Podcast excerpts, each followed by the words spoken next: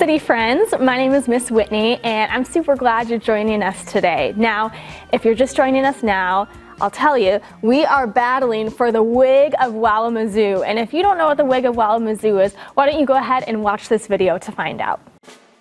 It's the distant future, the year 4000, and the universe has run low on its most precious resource fabulous hair. But fear not, for on planet Walamazoo, a wig has been discovered.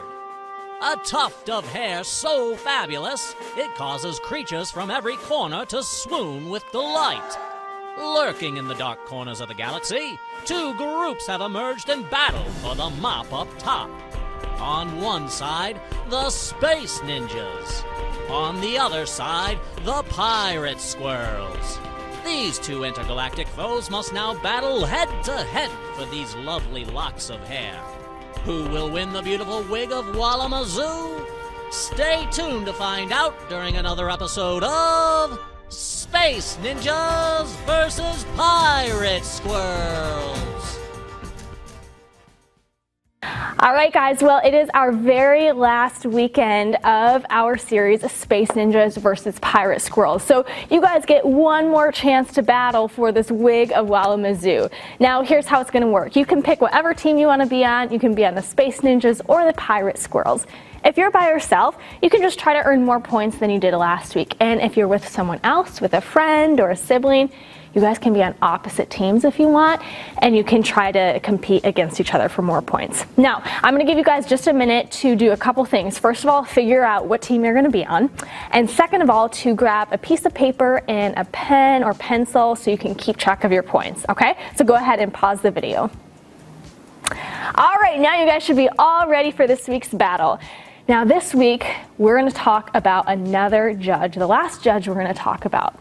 Now, last week we talked about a judge named Samson. Now, remember, Samson was super strong, but after Samson died, the Israelites were worshiping false gods. And because of that, God kept letting the Philistines, their enemies, rule over them. But God had a plan, and He sent one last judge for the Israelites. And this last judge was the greatest judge of all time. His name was, can you guys give me a drum roll? Samuel. Okay, so I'm going to read you a little bit about what Samuel said. This comes from 1 Samuel chapter 7, verse 3.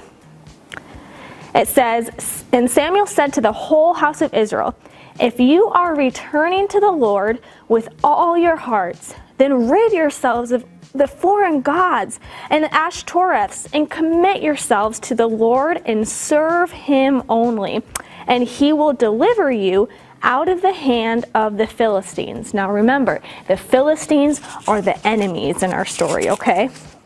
So, that is exactly what the Israelites did. They put away their false gods and they committed themselves to the Lord and they worshiped the Lord only. But they didn't stop there.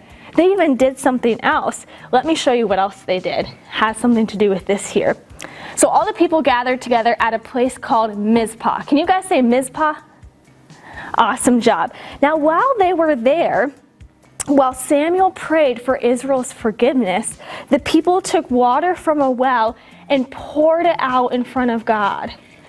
Now, they did this to show God that they were pouring their hearts out to God and that they were asking Him to wash away their sins. Things were about to get a little bit scary, though. Remember, all the people were at Mizpah. And the Philistines, their enemies, heard about this. So they planned an attack on the Israelites while they were all there together at Mizpah.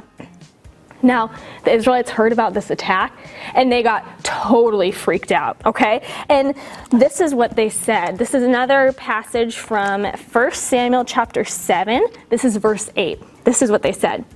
They said to Samuel, Do not stop crying out to the Lord our God for us, that he may rescue us from the hand of the Philistines. All right, so they all went to Samuel and they said, Help, help. And as Samuel cried out to God for help, the Philistine army rushed towards the Israelites to attack. But before they could attack, something incredible happened. God sent a monstrous thunderstorm that stopped the Philistines in their tracks. And it might have sounded something like this. A giant thunder came, and all the Philistines went into a panic.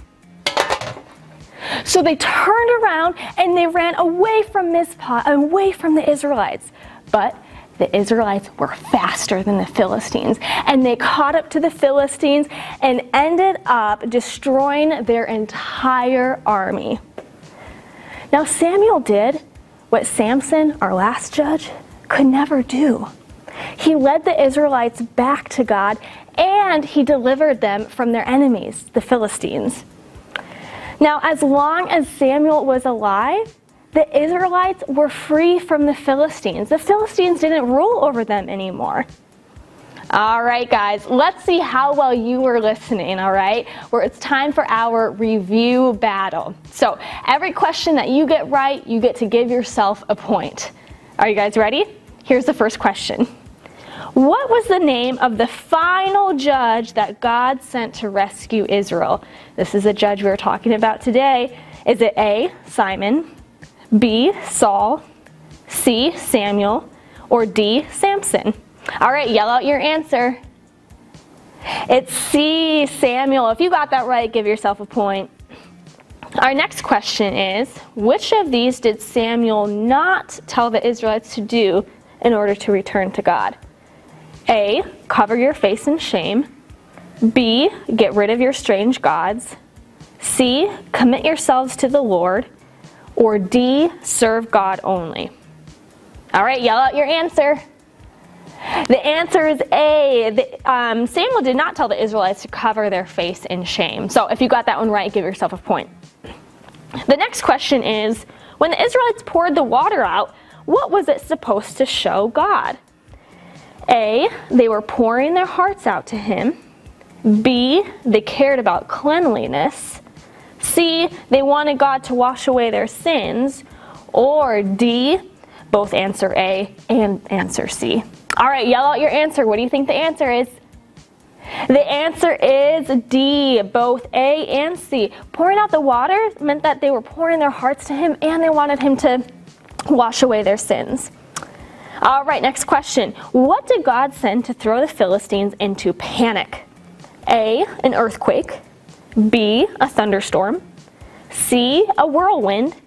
Or D, a hailstorm. All right, y'all, your answer. The answer is B, a thunderstorm. If you got that right, give yourself a point. All right, this is our last question, guys. What were the Israelites able to do after defeating the Philistines? A. Make the Philistines their slaves. B. Steal all the Philistines' gold and silver. C. Take back all of their land. Or D. Tickle the Philistines to death. What's the answer? C, take back all their land. I don't know if we talked about that one in our lesson today. I can't remember. So if I didn't talk about it, you guys can give yourself a bonus point for that question. Now, when the Philistines, when the Israelites needed um, help and needed forgiveness, they called out to God. And actually, they did more than just call out to God. Do you guys remember this? Remember when they poured out the water in front of God? That was their way of showing God that they were pouring their hearts out to them. Now, when you pour out your heart to God, it kind of means that you tell God your deepest thoughts and your feelings. But unfortunately, a lot of times we forget to pour our hearts out to God. And when we do pour our hearts out to God, it's kind of like we drip our hearts out to, out to God. Let, let me show you what I mean. So maybe let's say that you need forgiveness for something, okay? Um, maybe you disobeyed your parents. Okay, so you go to God and you say, uh, I'm sorry, God like that. Or maybe you need help with something, so you're going to God for help, and you say, ah, God, I'm, I'm really nervous to go make new friends. And so you just say, uh, Help me, God, like that. That's not really pouring your heart out to God, that's just kind of dripping your heart out to God.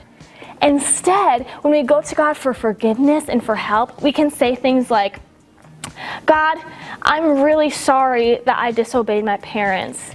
Would you help me to do better next time and obey them? Or if we need to ask for help, we might say something like, God, I'm really nervous about making friends at this new school. Can you help me have courage and be brave to make new friends? That's more like pouring your heart out to God, telling God all your thoughts and your feelings, and He wants to hear all of that from you. In the same way that God heard the Israelites when they called out to Him for help to break free from the Philistines, God hears what you have to say too. And that's what our uh, Bible verse for today says. You guys can see it on the screen there. It's Psalm 18:6.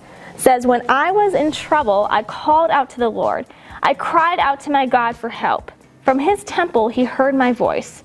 My cry for help reached his ears." All right, guys. Well, thank you so much for joining us today. Before I let you guys go, would you fold your hands and bow your heads as we pray? Dear God, we're so thankful that you hear what we say. God, we're thankful that we can cry out to you and pour our hearts out to you. Help us to pour our hearts out to you, not just drip our hearts out to you today. It's in your name we pray. Amen.